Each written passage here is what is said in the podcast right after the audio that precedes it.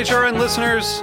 As we celebrate our 15th year, we are deepening our commitment to giving voice to the next generation of food systems storytellers, and we need your help.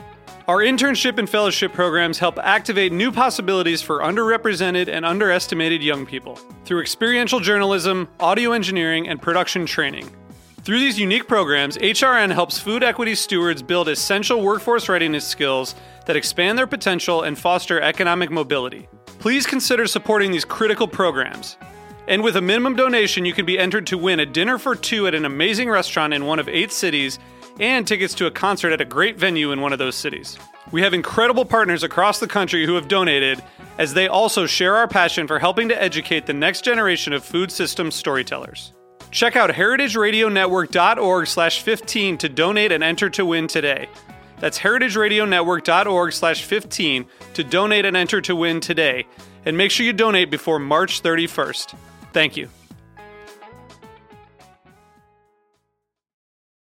Today's program is brought to you by the Museum of Food and Drink, sparking curiosity about food with exhibits you can eat. For more information, visit mofad.org.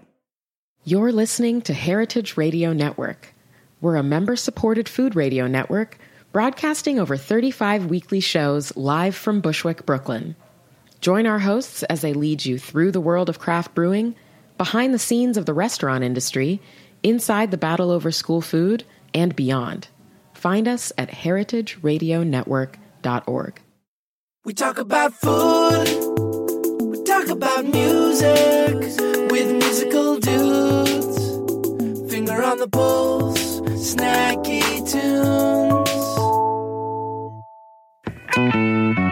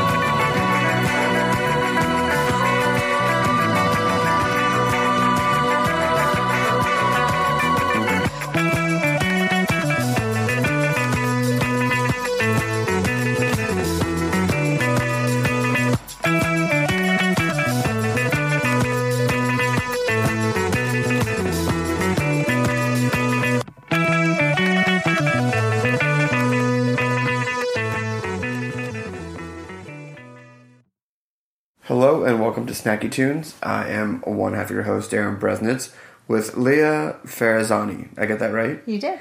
The uh, owner, founder of Semolina Artisanal Pasta, and I always get this wrong with the pastai as well. Pastaya. Pastaya, Yeah.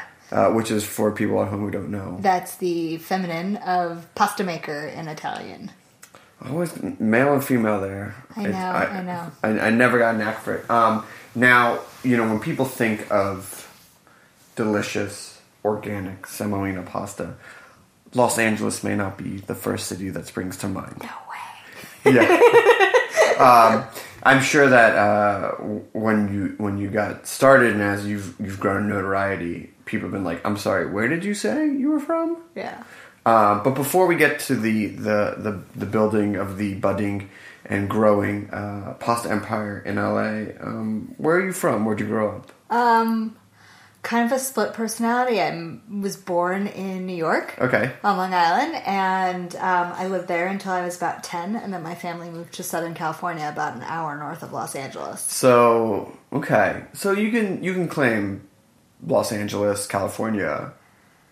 Yeah. Yeah, kind But you of. don't want to give it well, New York status. Here's, well, here's the thing: is I didn't realize how California I'd become oh yeah. until I moved back to New York. I think that's what happens. and then you were like, "Oh man! Like, okay, the food is great, the nightlife is great, the city is awesome." But I gotta tell you, you people work way too hard. Oh my god. well, I just I, I think they work differently. yeah, And I'm just like, I was like, just go into work, get your work done, go home. Don't do the thing where like go to work, hang out for an hour and a half. You know, it's just like just go, just do your work. Totally, totally. So, I mean, I moved there. I had just finished my master's in journalism. I was um, working first for a magazine, and then, you know, as often happens, you end up in some form of restaurant life to be Sure. able to um, fund your fund your creative world. And I was trying to find a paying magazine job, and um, got a job managing a restaurant in Tribeca. What do you want to shout it Uh, out? It was called Le Zinc. It's Okay. sadly defunct. It was um, a small bistro that was associated with David Waltuck's uh, Chanterelle. It was owned by Karen and David Waltuck. So I walked into that job supposed to be their um, their brunch manager. Sure. And then the GM got fired two weeks later, and I became the AGM like overnight. That's very New York. I mean that Totally that that's very New York. Now, before that, you know, had you been drawn to food, or did you see food as just sort of, you know, the uh, the outside career to support a different creative career? food had always been the outside career to support a different career. I had, you know, my undergraduate degree is in poetry. Um, My master's is in journalism, and food was something that I had always done to kind of get me where I was going. So I'd been working in cafes and restaurants since I was Sure. 14. Um, it wasn't really actually until I both my experience at Le Zinc and then I worked at um, at also now the sadly defunct Inoteca a little bit. Uh, while once I got my real dream job, which was um, in publishing, I was an editorial assistant at HarperCollins, and um, Were you writing about food? um, at the time, I wasn't. I was. I mean, the the roster of of writers that we worked with, the editor that I worked with, Yeah. was like Michael Crichton. Sure. and it was just like complete other end of the And his spectrum. his food scenes were very much like lawyer stakeout in car eating fast food. yeah, well, I know the perfect, even better example. We also worked with Elmore Leonard, so like. Very much lawyers, you know, somebody Yeah, yeah, staked yeah. out in a car eating a burger dripping with fat. Of course. But nonetheless, um, it never entered my mind to write about food. It was always the thing I was doing, but I started getting much more passionate about my food there and kind of took all of the things that I had learned in in school as an undergraduate in Sonoma County where all of a sudden I really cared about where my food came from Sure. because the farms were all around me and the dairies were all around me.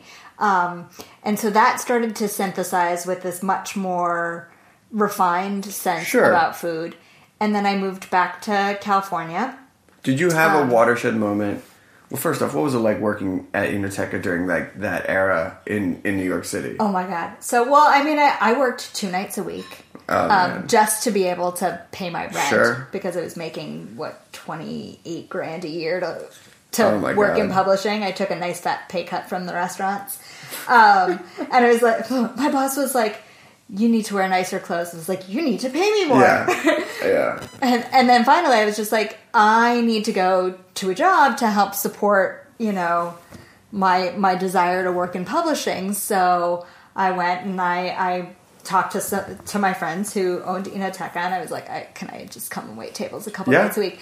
And it was madness. I you know we'd work till three or four o'clock in the morning, and it was just droves and droves of people, and like eating amazingly good food Mm-hmm. and drinking amazingly good wine until very late into the night. it was so much fun and you have a, a- little bit of a bacchanal. Oh my God. all ends. Of course, it, it's. I feel like the uh, the amount of sleep you get is sort of like tied to the amount of money you make when you first move to New York. Like the least amount of money you make is the least amount of sleep you get, but it's also some of like the happiest you ever are. Yeah, I mean, it was definitely a really fun time. It was very exhausting. Um, and kind of to the point where this all started was I realized that I could be the hardest worker in Slackerland and have a much better balance to Sure. my life. Is Slackerland Los Angeles? Um, California, California in general. um, and have a much better balance to my life and not Sure. have those conversations like, how many hours did you work this week as Oh a point God. of pride. I know. Um, it's like, well, anyway, we don't have enough time for that. Anyway, That's you a whole that's a whole show. Other, a whole other show on on. Uh, we'll just get every ex New Yorker moved to California went. You guys are fucking crazy. Yeah, yeah. So I I picked up stakes and I moved back to Tahoe, Nice. um, which was where I had gone periodically to figure out what I wanted to do when I grow up. sure. Um, and it was there that I uh, made my first attempt at food writing. Really? So, what was your first approach? Now, and second part follow up to that question: Did someone ask you to write about food, or you're like, I'm going to be a food writer? Somebody asked me to write about food. Okay. Um, I had a friend, so I was writing about science. I was writing, I was actually the uh, editor for an online outdoor sports magazine called Mountain Zone. So Sure. I wrote about skiing and snowboarding and rock climbing and uh, ultra marathoning and all sorts of adventure sports. Um, and I was also working in a cafe because that didn't pay particularly well. And um, I got to be really good friends with somebody who was associated with the newspaper editor in Tahoe. And she was like, You should really write a story about. If I remember this correctly, it, the thing that she wanted me to write about was um, a little panaderia in Kings Beach. And um, I had been been writing about something that she was doing at the Boys and Girls Club prior to that, and I was like, "Oh, that'd be really fun." And all of a sudden, it clicked. It just clicked. It was like they always told you write what you know. Well, Sure. there's nothing that I know more about than food. Now, had you gotten this knowledge of food of working in the restaurant, or had it always been there with the family, or you know how you grew up? A combination of the two. So I was the kid who was into food from Sure. the get go. I planned every you know you get you get to pick what you're going to eat for your birthday dinner. I was the one who in seventh grade because I had a friend who was Greek that I wanted to go out to Greek food and like Right. explore spanakopita and gyros and whatever it was. And your Um, friends are like, "We wanted pizza." yeah, like could we pick something a little bit more approachable, Leah? So it's always been there. Um, it's just always kind of been there and um, very early in college i realized that i had a passion for feeding people. Even though like i never connected it to my restaurant life i bribed the guy upstairs from us who sold cutco knives. I really wanted a good knife. So i was like how many dinners do i have to make you to get a Cutco knife. And so like I I made it a habit, but we we started even even early in college, we had nights where we made dinner and we would feed all of our friends. And that was those were my best times in college was when I was inviting people over. By the time I hit grad school, I was throwing dinner parties for like 20 people because it was just fun. So hosting, managing talking about food, feeding people, just everything comes together, and you write this article, and what happens?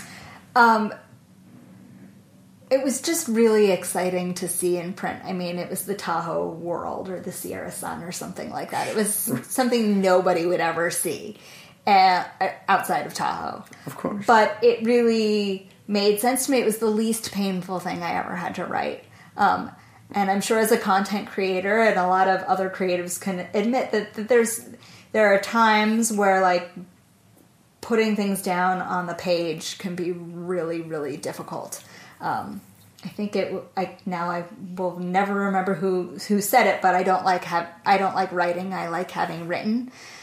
Um, and I've I was always that kind of writer, and so for me, I would get mired in the research and have so much fun, but not ever be able to really get much on on the page. But when I started writing about food, that became much easier because it was something that just the synapses in my brain connected on, and so I could quickly translate what I was thinking into words. And all this time, you're still you're cooking on the side. You're cooking more.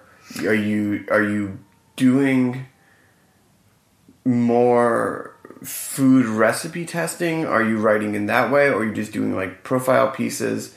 How did you start making that jump to writing about food, working in food, and then making food? Um, I think you know the more I was writing about food, the more I started exploring with my cooking. Um, and when I moved from Tahoe down to Southern California, I got a job working at uh, Mozza as their number two. And Just a little, a literal, res- little, little, little emo- restaurant. Um, kind of fell into that gig, and that really was another major shift for I mean, me. Talk about a, a temple of pasta and Italian food. And Yeah, though it was the, pi- the pizzeria, so we didn't have any pasta, but just Oh, just the pizzeria, seeing, yeah, okay. seeing seeing the methodology and the just the approach to food, um, and then I had launched a food blog um, called What- Spicy Salty Sweet, Okay. and kind of you know my shtick was that I made everything from scratch It- because I liked to know how things came together, and being in that culinary environment really it made a lot of sense. Um, and so I started making pasta from scratch at home. All right. Well, we're going to take a quick break. Yeah. We're going to talk about how that pasta making at home turned into the Semolina. Uh, I can never pronounce it. Semolina artisanal pasta company that you have today. We have a song coming up from the archives live here on Snacky Tunes on HeritageRadioNetwork.org.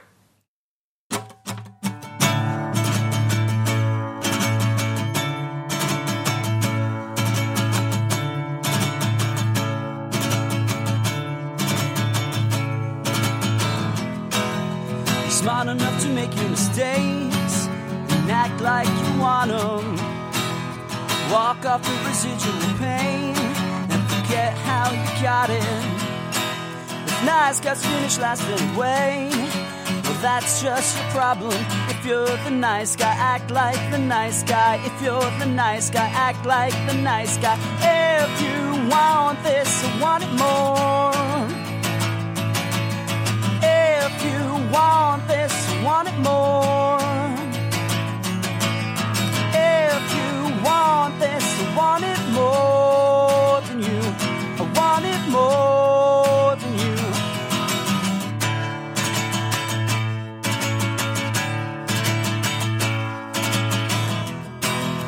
It's fine to say this isn't a game when you've already lost it.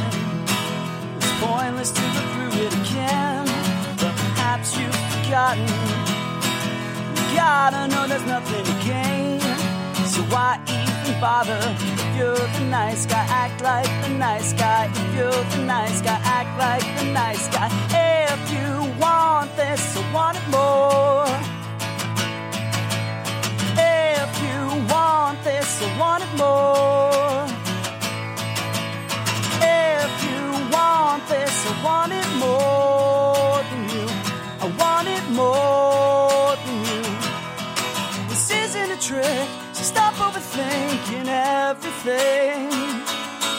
Just finish your drink and stop overthinking everything now. If you're the nice guy, act like the nice guy. If you're the nice guy, act like the nice guy. If you're the nice guy, act like the nice guy. If you're the nice guy, act like the nice guy. If you want this, I want it more. Want this, I want it more. If you want this, I want it more than you. I want it more than you. I want it more than you. I want it more than you.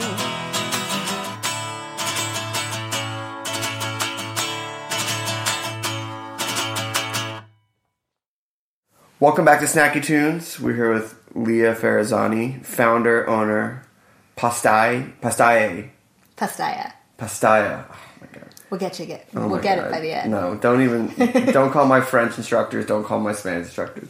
Founder of uh, Semolina Artisanal Pasta here in Los Angeles. So, you're working at Mozza, and you started making pasta on the side. Um, how did it go from hobby to going? I'm gonna make a business out of this.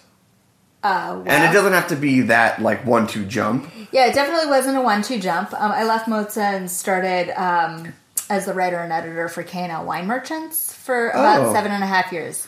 How was that? That was it was fun. I mean, I wrote about booze all day. How lot, could you complain? a lot of good wine. A lot of good wine. A lot, lot, of really good A lot of wine. bad wine. A lot of really bad wine. More bad wine, right? Um, fortunately, no, not more bad wine. Um, I I had the benefit of not having to drink that. Yeah. Um, I had to write profiles about it sometimes, but I didn't have to drink it. You're like, Um, you're like, no. like there are not enough adjectives in the world to describe this. Um, I didn't even go to thesaurus.com. Terrible. Let me see this. So you're writing for kind. there were some phrases that some key phrases that we used at the, that time. Um, so you so you're writing for them, but the pasta's on the side, right? Pasta's on the side. Um, I'm making everything from scratch. I anything that I can imagine. I'm making pasta from scratch. I'm making ice cream from scratch. Just like very focused on like learning as much I can as I can. Um, then I have my first kid. Okay, This is where it really all starts to come together. All that free time, gone. absolutely. And I'm lamenting how I used to get to make pasta from scratch. And now I have to buy pasta like everybody else. And I start to try and find something that goes with my values. So I'm looking for organic, I'm looking for Sure. locally made, and I can't find it. Well, there's no giant locally made packaged pasta scene in Los Angeles. There is not. What and, I- what year is this? This was in 2011. Okay. Uh, the end of 2011 is when my son was born. So beginning of 2012 is when I'm really starting to look around, and then I get pregnant and um, with my second, and I'm starting to feel a little less like psyched about about my booze writing gig. You know, Yeah. I have two kids. My metabolism changes. I can't drink quite the Oh, way I yeah. used to. Which makes writing about booze far less fun. I had one sip on a Tuesday night, and then that was it. That was it. Yeah. Um, and anyway, I'm still kind of in that mode where like I'm I'm looking for this thing and I can't find it. And my husband and I are talking a lot more about like what I'm going to do next Sure. with my life. And I come downstairs one day and I um, after my not long after my daughter was born and I just say I'm going to make pasta. And my husband looks at me and he's like, "That's a really good idea." And you go, I had no idea what that actually meant. Right. And so you went from I'm going to make pasta for myself for dinner parties to I'm going to make Did you know in that moment you're like I'm going to make pasta and sell it and turn it into a business? Yes. That I mean that was the like we had been like oh maybe I'll be a writing consultant maybe I'll do PR again blah blah blah blah and he kept coming back and saying don't you want to do something with your hands don't you want to feed people don't you like what you're telling me you're gonna do for a living doesn't really jive with everything that you say that you want to be doing with your life. So let's rethink this. And then all of a sudden, it just was, you know, back from Whole Foods yet another time, back from Monsieur Marcel, and I'm like, why is it all imported from Italy? Hmm. I took one quick Google search to figure out that we actually export about half the durum wheat that we grow in the U.S. to Italy. To, for them to make into pasta to send back to us. Wow. Where I was just like, well, that's absurd. That's, that seems. It's like let me cut out some of those steps. That doesn't seem so. It's not a matter of raw ingredients, which I had always assumed that they made great pasta because they had great wheat. But we have it here. But but it's ours. It's ours. So So how long did the recipe testing take from the moment you walked down those stairs with your big cro- proclamation? about eighteen months of R and D. How much pasta were you eating? A lot, How much pasta were your friends eating? a lot. H- How sick of pasta were you by the end? Um, never sick. Never pasta. sick of it. That's correct. The, the correct. Um, but what was that process like? I mean, so you knew. I mean, you knew you wanted to use a certain type of flour, Right. So that's a huge sort of that like sort of sets the base, and you knew you wanted to be Right. organic, and you knew you wanted to have certain parameters. So Right. did that help sort of shape your direction? Yeah, I mean, I think all of that ultimately made it really easy, right? I make dried pasta. It's one ingredient besides the flour. It's the water. Sure. Um, you know, I knew I didn't want to make egg pasta, at least not out of the gate. No. Um, you know, anything perishable scared the daylights out of me Sure. as far as the food business went. Um, and all of the greatest dried pasta is made from semolina and water, and that's all. Uh, that's all you need. Um, so I started doing research, and I quickly discovered that um, there are, no books written in English about how to make dried pasta. Fine. Uh, so I had to uh, rustle up those journalistic skills Yeah, good and thing. Good thing you had that. start the deep dive. And I mean, it was there's this guy who's a professor of uh, cereal sciences at North Dakota State University. Maybe he'll tell me something. Sure. And so emails off to him and emails off to this other guy. And I just started piecing information together. And one of the best pieces of advice I got was from um, Emilio Mitidieri, who owns Pasta Biz up in San Francisco, um, who I had called to find out how much it cost to buy a pasta dryer. And he's like, You don't need a pasta dryer. You just need to build yourself a cabinet, control the humidity, and dry it in there. And it was like, Okay. Okay. Sure. Sure. Why not? How are those carpentry skills? Um, my carpentry skills suck, but fortunately, my father in law um, is a handyman. There you go. Um, and what we ended up doing was moving our washer and dryer out of our kitchen and into our garage, and we converted my laundry room into a pasta dryer. As one does. We tiled the walls, the ceiling, the floor. I had a bunch of consumer electronics totally MacGyvered together. Hmm. Um, a couple of incubator hygrostats, a Vicks vaporizer, a space heater, and some carefully positioned box fans with a CPU unit computer fan mounted into the window for exhaust. wow. Um, and that's how I set about like really dialing in my drying. So, 18 months have passed. Yeah. You have the product that you that you're happy with, everyone's happy with. Yeah. How do you do at this time were you also figuring out the branding, launching a business?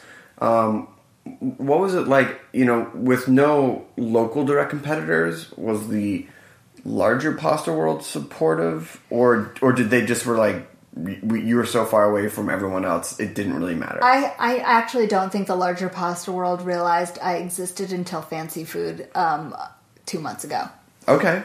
Where Barilla and some someone from Barilla and some someone from De Cecco came by my booth and were like, "Oh, you're making pasta, la la la," you know, it's oh, we can tell you're using bronze rice, and it's like, yes, of course, And- Yes. And, the the guy from Barilla, he's like, "Oh, you know, so how much are you making?" I was like, "Well, not as much as you." Of course. and, you yeah. know, I'm pretty sure you make 10,000 pounds an hour, right? And Yeah. he's like, yeah. I was like, well, I made 12,000 pounds last year. right. And he's like, oh, okay. But, but you are making local pasta in LA. Yeah. So what is your process? Because you do actually have, so you make twelve thousand pounds a year, right? But you have some certain specialty practices. The dies you use, you, said, you just mentioned you use a bronze cutter versus, versus Teflon, right? So, um, so if you think of my pasta machine as a giant Play-Doh fun factory, and you Mm-hmm. change the discs, and that changes the shape of the pasta. Mine are not made out of Teflon, which is what most big industrial pasta Sure. makers use. They're made out of um, brass or bronze, and that metal creates some really nice drag on the pasta as it comes out, and so the pasta has some texture um, on the surface, which helps it hold sauce. I dry all of the pasta very slowly and at low temperatures. My um, my drying times are 16 to 20 hours per batch. What's Um, what's an industrial just to give? Uh, four hours maybe. They dry at about 185 degrees. I dry at um, 95 to 110 is my max. It's like a nice sauna. It's a it's like a nice sauna. sauna. It's very much like basically the the Bay of Naples. It's what weather is like Mm. in Gragnano off the Bay of Naples. It's a it's a slight breeze with a like a schwitz and and it just kind of slowly dries out the pasta from the core. Now, you have the pasta, Mm-hmm. and you're happy with everything. Yeah. No one's really giving you any guff about it. Yeah. It seems like there are people in, around America who are helping you figure things out, give you a little knowledge like that. How did you launch? How did you build a brand? How did you get into stores? Um, a lot of a lot of moxie. Uh, Ultimately, I, Mm. I thought you um, said there was only two ingredients in the pasta. just two ingredients: flour and water. Where does the moxie fit Oh. in? Got it. Thank you. Um, He'll be here later, folks. Yeah, the 10:30 show is quite different. Um, did you? I mean, was it like you in a car with the pasta in your trunk? Absolutely. So I launched. Well, so I launched the brand at Artisanal LA, Mm-hmm. um, thinking that it would be a really great opportunity to go direct to the people that I was intending to have buy the pasta. And what year is this? Um, this is October of 2014. okay. A couple of days before that, um, Nan Kohler from Grist & Toll, which is our local flour mill here, um, asked if she could have a couple of cases of pasta so that she could sell it in her store. And I dropped off some samples to Leah Fierro at Milk Farm, which is a really Yeah. great cheese shop here in Eagle Rock. And a couple hours later, she said she calls me back. She's like, "I want a case of each cut.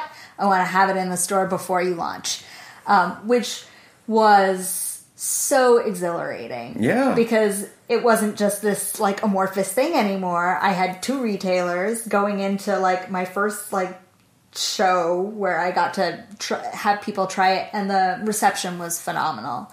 Um, I got a handful more accounts out of doing Artisanal LA. Um, one of them was Monsieur Marcel. They were very early adopter, and um, I felt like I'd arrived already because to me, you know, Monsieur Marcel, Farm Shop, Milk Farm, they're they're arbiters of taste here in Absolutely. LA. Um, Grist & Toll. It just so, and I I moved very organically. I was a cottage food operation, so I couldn't really go very far, um, and I could only make so much out of my my laundry room. You're still producing out of your Still, house. uh, still producing What's out the of house. legality on that? That was totally legal. yeah. It was totally legal. So I had a cottage food license. I had um, Okay. their their class B, so I was legal to produce for wholesale, but I couldn't sell cross county lines and I couldn't sell online. And they cap you at like fifty five thousand dollars a year Wow. um, revenue. And then when did you make the next jump? What what made you go to the next level? Uh, Because so- now you're not doing it out of the house anymore. Right. So I moved in um, April of 2015 in advance of when I thought I would um, because an opportunity opened up. I learned about um, a facility that was about to open at the time called LA Prep, Oh, which yeah. is um, kind of the first of its kind Mm-hmm. in the country where it's a independent like independent makers in their own rooms to produce stuff but then you share certain things like dish pit and dry storage and All the stuff dock. for which is great. right so i couldn't use uh, one of the shared commercial kitchens because my pasta takes 20 hours to dry and i have all this specialized Sure. equipment nobody's like rolling a 500 pound pasta extruder in and out of a building every time they have to make pasta so I needed that opportunity for the next step, and it was just very fortuitous that I was able to um, get in. Unfortunately, my plan had moved to, was to be to move into their like tiniest space. And about three weeks before we were supposed to move in, I was looking at my racks compared to the space that I had allotted for the dryer based on the specs that I had gotten. And um, the racks were bigger than the dryer space. Yikes. And I called the company that was importing it, and they're like, "Oh yeah, you know, our specs on that dryer were off by about two and a half feet." Just a small thing. just a small thing. So all of a sudden, my like plan for this tiny little production space was not going to fit, and I needed to move to a bigger kitchen. And but because I was moving in LA Prep, I had that. I had a little bit of flexibility, and so I was able to move into a bigger space. I kick-started a pasta dryer awesome. um, raised twenty five thousand dollars from um, some of the most amazing supportive people I can possibly imagine. I mean, I I really went for it. I, I you know I personally messaged every single person I had ever met on Facebook, Sure. LinkedIn, wherever. But then, you know, being on Kickstarter, a bunch of people who I'd never met found Yeah. me and supported me. And they are the people who to this day will send me like little encouraging Like, emails yeah. like, hey, saw that you just landed your first Whole Foods. We're so proud of you. Like, keep up the good work. And like that, that to me, like at some very hard times in the business has kept me going. I mean, I I can only imagine. So now that you're up and running, you're in a large space, Yeah. fancy food shows. What's what's now? What's next? What's the plan? Yeah, so um, we're kind of at another big turning point for the business. Um, I am in 21 Whole Foods locations. Amazing. Um, so you, are you able to cross state Yeah, I'm lines? yet? able to cross state lines. Okay, I have good. I have retailers all over the country, but you know our goal really is to be um, a great regional brand to start. I think that you know I need to serve my community before I start sending my pasta everywhere on um, on the continental U.S. and and then some. Um, and so I, I'm really focused on Southern California right now. Um, I had a meeting last week with Gelson's. Fingers crossed. Mm. Fingers Um, crossed. We we had a meeting a few weeks ago with Bristol Farms, so we're working on trying to do that and just make it accessible. Um, we're picking up uh, Jimbo's down in San Diego. Oh, awesome. Um, so we're going to be available a lot more places and and hopefully be in a lot more kitchens. Awesome. soon. And one last question. Sure. What are the types of pasta you make? Uh, we make six shapes right now. We make uh, conchiglie and conchiglie pastina, which are two two different sizes of shell. Um, we make strozzapreti, which is a little twisty shape, rigatoni, penne rigate, and uh, fusilli. And what's your favorite? Ooh, the strozzapreti. Well, thank you so much. Thank you. We really appreciate it. Um, if people want to get your pasta, if they want to buy it online, because now it can be shipped anywhere. Yes. Anywhere in the world? Anywhere in the world, sure. Yeah, why not? Sure. Send it, you know, send it to Italy, not in wheat form, in final form. Exactly. Um, where can they go? Semolinapasta.com. Do you have an Instagram? I do. Semolina artisanal pasta. Was some was the other one taken? S- just semolina. Yeah, Semolina pasta. Um, maybe. You know, I don't. I don't even remember if I tried. Hmm. um, how's how's your Instagram game? My Instagram game is pretty good. You know, I, I, I am balancing two kids in a nascent business. Sure. So So three um, kids. so, so we Three kids. so we don't post three times a day. That's fine. Um, Some people but- shouldn't. but I make sure that when I post something, it's meaningful. Awesome. Well, the pasta's meaningful. LA appreciates it. Thank you for taking the time to talk with us. We have another song coming up from the archives of Snacky Tunes and a live performance next here on heritageradionetwork.org.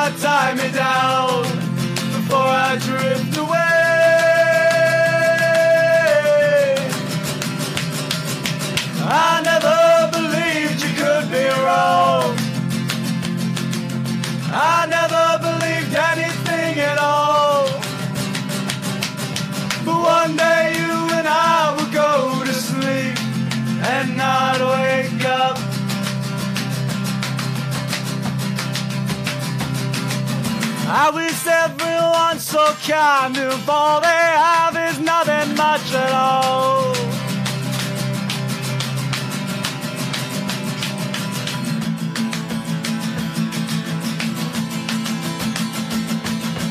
You were all I knew, so now I dream of you from far away. Babe, honey, darling hard to forget my name. My heart's dead anyway.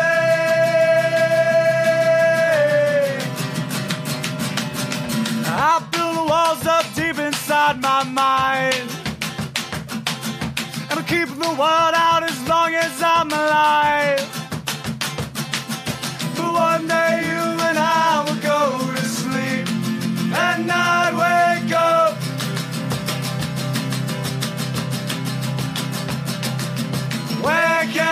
Go from here and how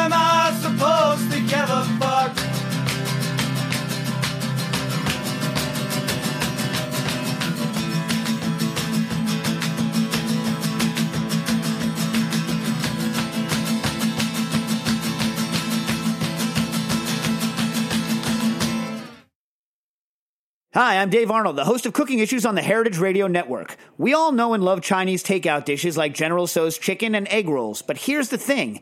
Even though we call it Chinese food, it's not like the food you'd find in China.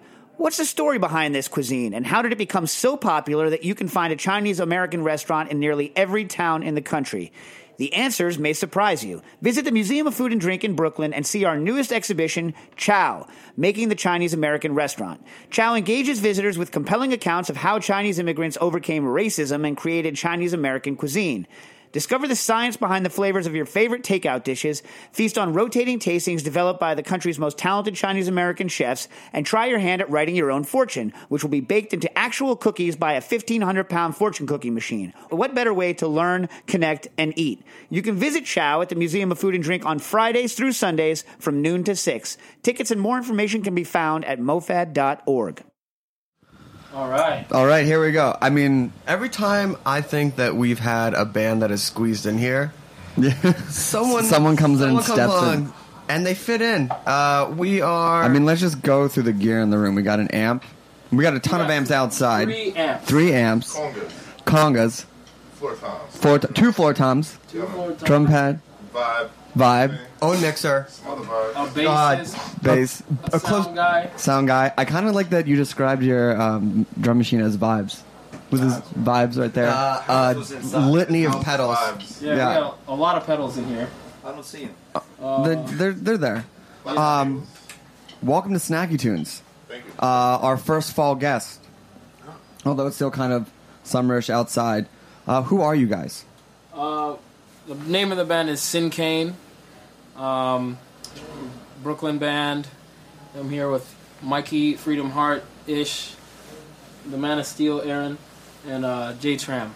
So why don't you give uh, our listeners a little background on where you guys come from, how you came together? Uh, I started I started the band a while ago. Oh, introduce yourself too. Oh, excuse me. Yeah. Uh, I'm Ahmed Ahmed Gallab, and I I write the music for the group. And I I started the band almost seven years ago.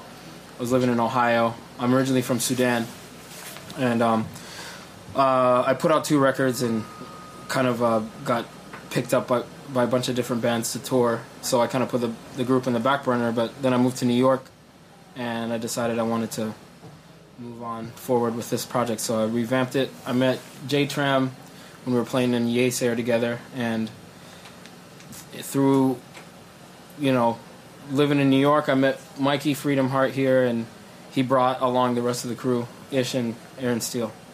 So uh, when you pick up a, a group after you know you have two records and you go on tour with a bunch of them and come back, you know what did you learn and bring into this time around that was different from the first time out?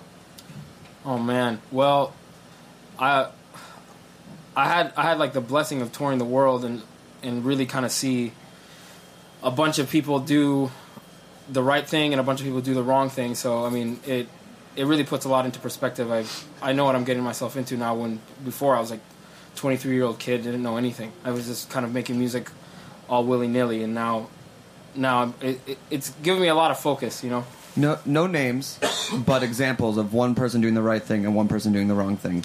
You can choose which is first. Yeah, choose whatever you want. Uh, but no names. We don't call people out. Mr. X and Well, yeah. I mean, Janet. I, I mean, I've I've worked with a lot of really like super super organized people who just uh, are very honest and straight up. I mean, that's one big thing I've I've learned is to be straight up and honest. And if you're not straight up and honest, then it, it creates a lot of anxiety and tension.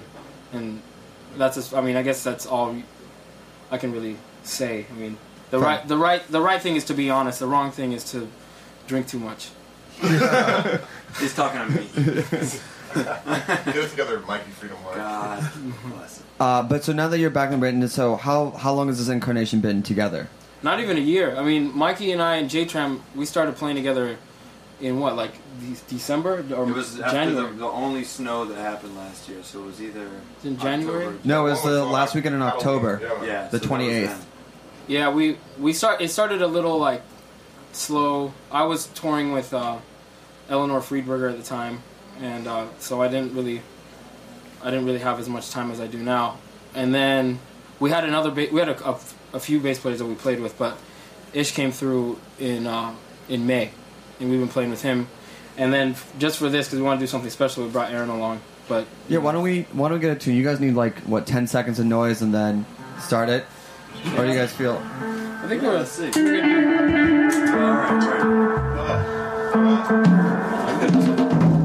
Jack, how do we sound out there? Can I get a thumbs? Up? Okay. All right, so let's get uh, just uh, for the room, and then we can start. All right.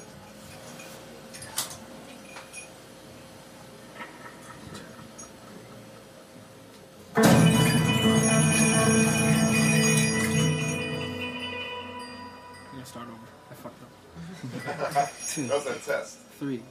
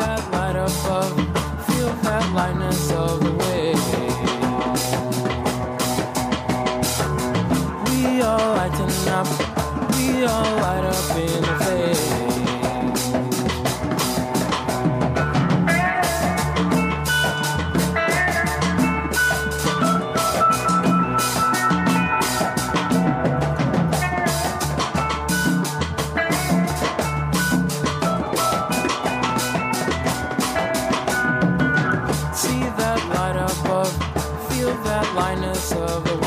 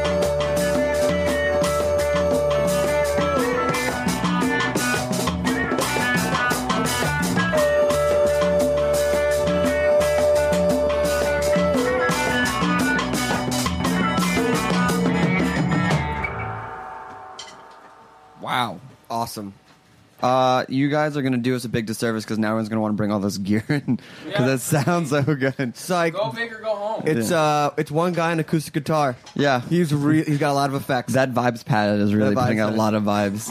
Oh, Um, we haven't even used it yet. oh, really? Oh, Black Black's pad comes on the next one. oh, okay. Um, that is that is amazing. That's a really amazing sound. Yeah, yeah. Um, I mean, we're kind of live mixing here. It sounds awesome, guys. So now the band's together. New record, right? Yeah, uh, yeah. The record's coming out next month, October 23rd on on DFA. Oh, okay. So how did that come about? Or what was the recording process since you guys have only been together for less than a year? Well- I played drums on it, but these and, and other people came and did Yeah. random things. I I recorded it pretty much by myself. Uh, I did like maybe like 85% of the record myself, and then in the in the process of recording, um, because I played so much with J Tram, I just kind of like had him come in and and uh, redo pretty much all the drums. And Ira from Yeasayer came and he recorded a little bit on like he redid some bass, and my friend George Twin Shadow he ripped a pretty gnarly guitar solo on the record. And, Oh, You know- uh, special guest shred. so, yeah, Uh, you know, it's That's interesting, exactly what it's interesting you say that because I was listening to the opening track we played, and I was like, there's such a Yeasayer vibe Yeah. to this. Um, but like in, in your own way, but the opening is just like very strong, yay Yep. sayer esque type of thing in all the in all the best ways possible. I just tried. I I just kind of figured that's what was gonna happen. So I just I was like Which track is it? Jeeper Creeper. I decided Ira Ira plays on that song. Yeah. actually. Which is the best way that you can have a Yeasayer sounding song is by having the dude from Yay Sayer play. That kind of squashes all type of. Uh... Yeah. All you know. I just kind of you know call a spade a spade. I guess. No, it's good. And so then, how did the DFA thing uh, come around? Um, shout out to John. Yeah. Actually, yeah. I think John might be listening. And shout out to Chris. John and Chris. Uh, hey guys. Um, guys. They uh, were, John was formed. I geeked out on. Grew up listening to DFA records. Geeked out on John when he came on the show. Oh, nice. Yeah. Yeah. He's he's a he's a lord. He's a true lord. Um, well, what happened was we well I, I released I released Jeeper Creeper and Runnin' on my own and just kind of the whole Runnin' thing uh, kind of it, it did a lot better than I expected and just randomly in April I got an email from him and he was really interested in the track and he said he wanted to hear some more music so I sent him the record and he really liked it and it just kind of you know one thing led to another. It's pretty cool. I mean, is it really just that easy? No, it's it, it's it's really not that easy. But This guy works crazy. I mean, like, I mean, I I'm saying we like to. I mean, one of the things we like to show on kids like that it is. I mean, you can play it off of like that easy, but it wasn't that easy. well, I mean, the thing is, the record the record's been done for almost two years, you Right. know, and I've gone through like many many different ups and downs with it, and it is finally now just starting to like see the light of day. You know, I'm just uh, I- I've heard the music so much, and playing it live has really kind of given it new light, but it it's been done for a long time. I mean, what you know, for musicians who've been at it, but maybe been toiling in a little bit of the unknown, and now having being able to come out on DFA, it's like, can you like share one of like your lowest of lows, and like to the point that you actually got through it and got to the other side? Oh, How, man. how long do we have? Uh, we, we got a couple minutes for that answer. The lowest of lows, man. Well, um, I I recorded. Man, I I.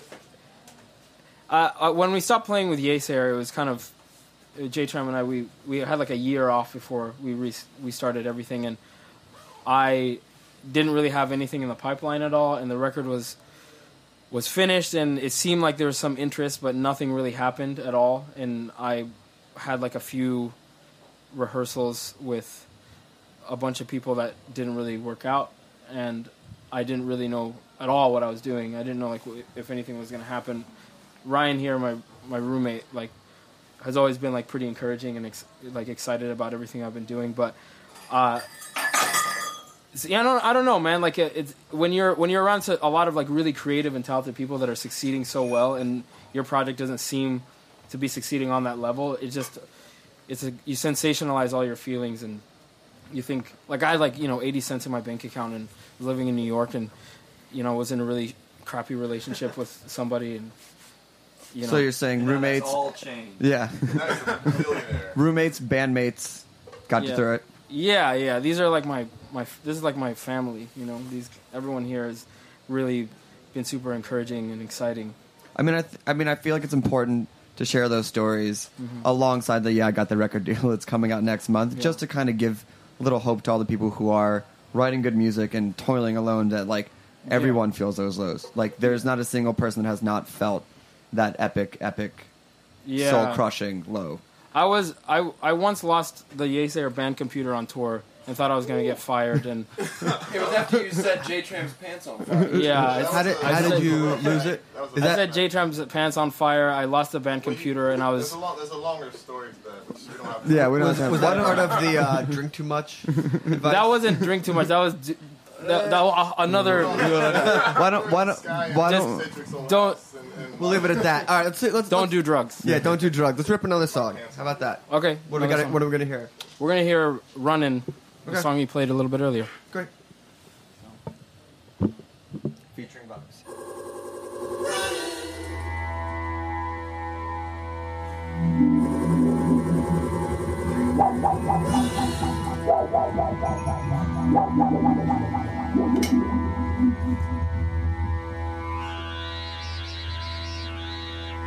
I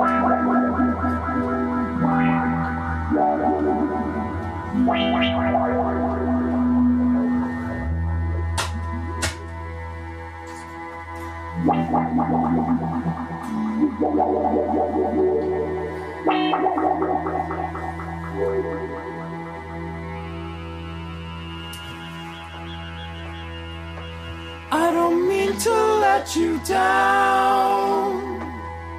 I gotta keep on running until my body's all but broken down. Gotta keep on running, running. Ah.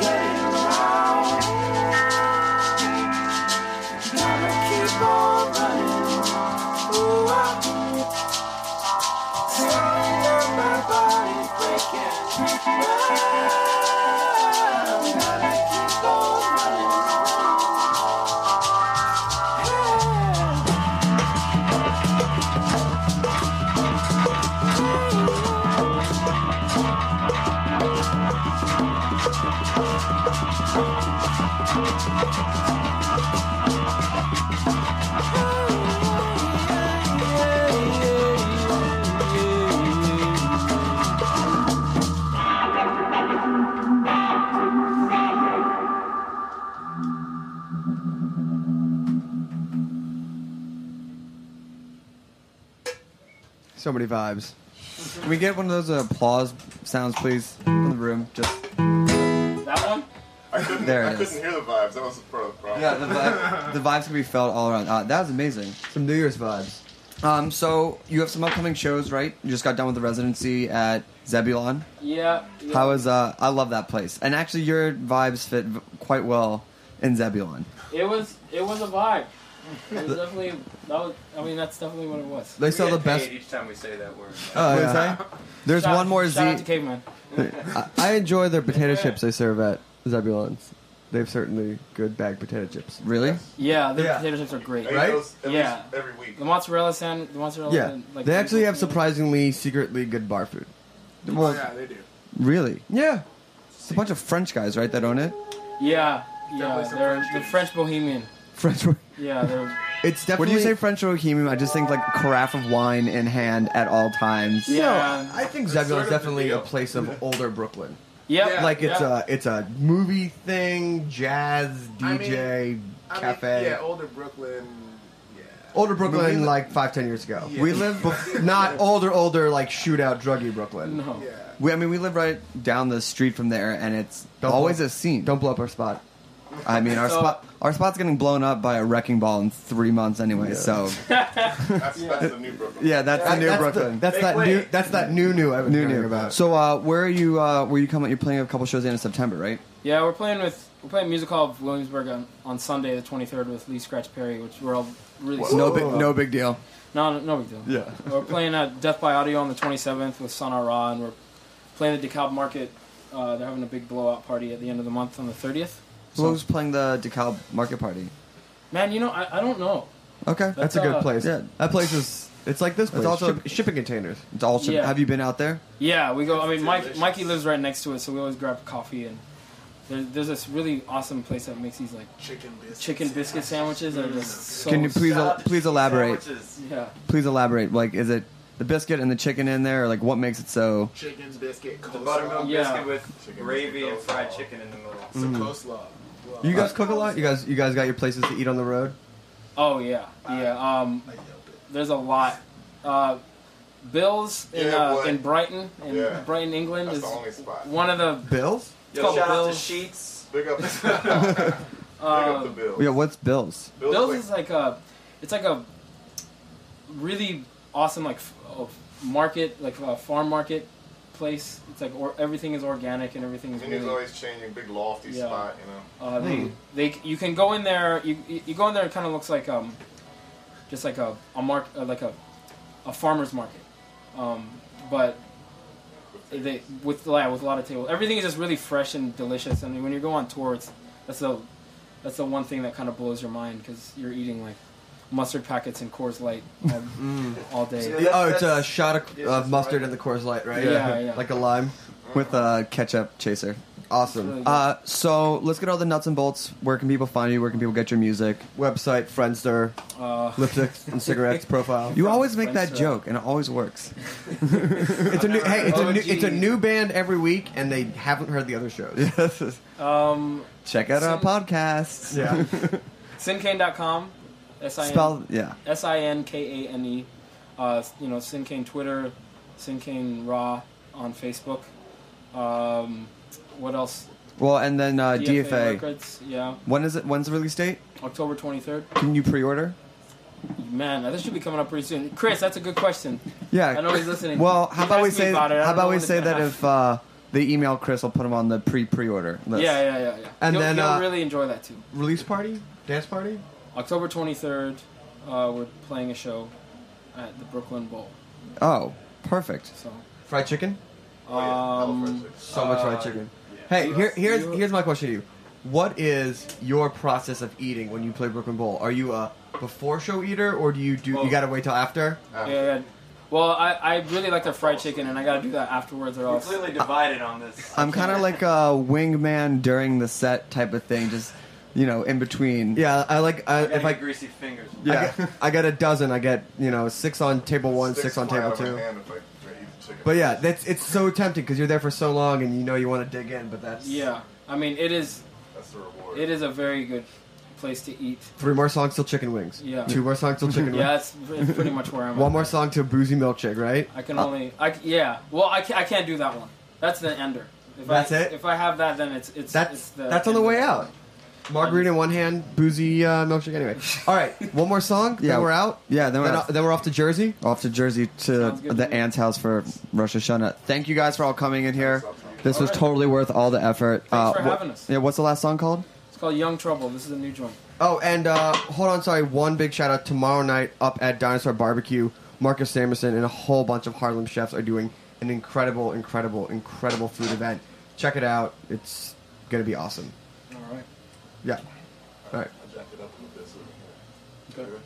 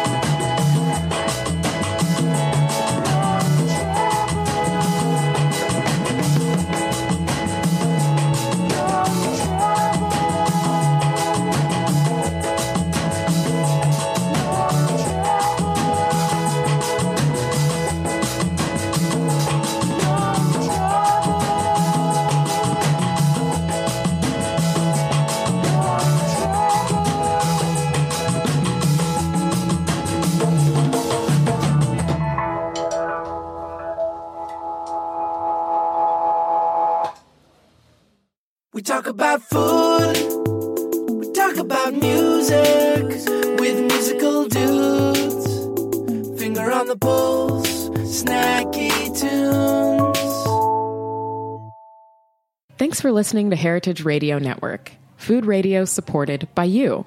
For our freshest content and to hear about exclusive events, subscribe to our newsletter. Enter your email at the bottom of our website, heritageradionetwork.org. Connect with us on Facebook, Instagram, and Twitter at heritage underscore radio. Heritage Radio Network is a nonprofit organization driving conversations to make the world a better, fairer, more delicious place. And we couldn't do it without support from listeners like you. Want to be a part of the food world's most innovative community? Rate the shows you like, tell your friends, and please join our community by becoming a member. Just click on the beating heart at the top right of our homepage. Thanks for listening.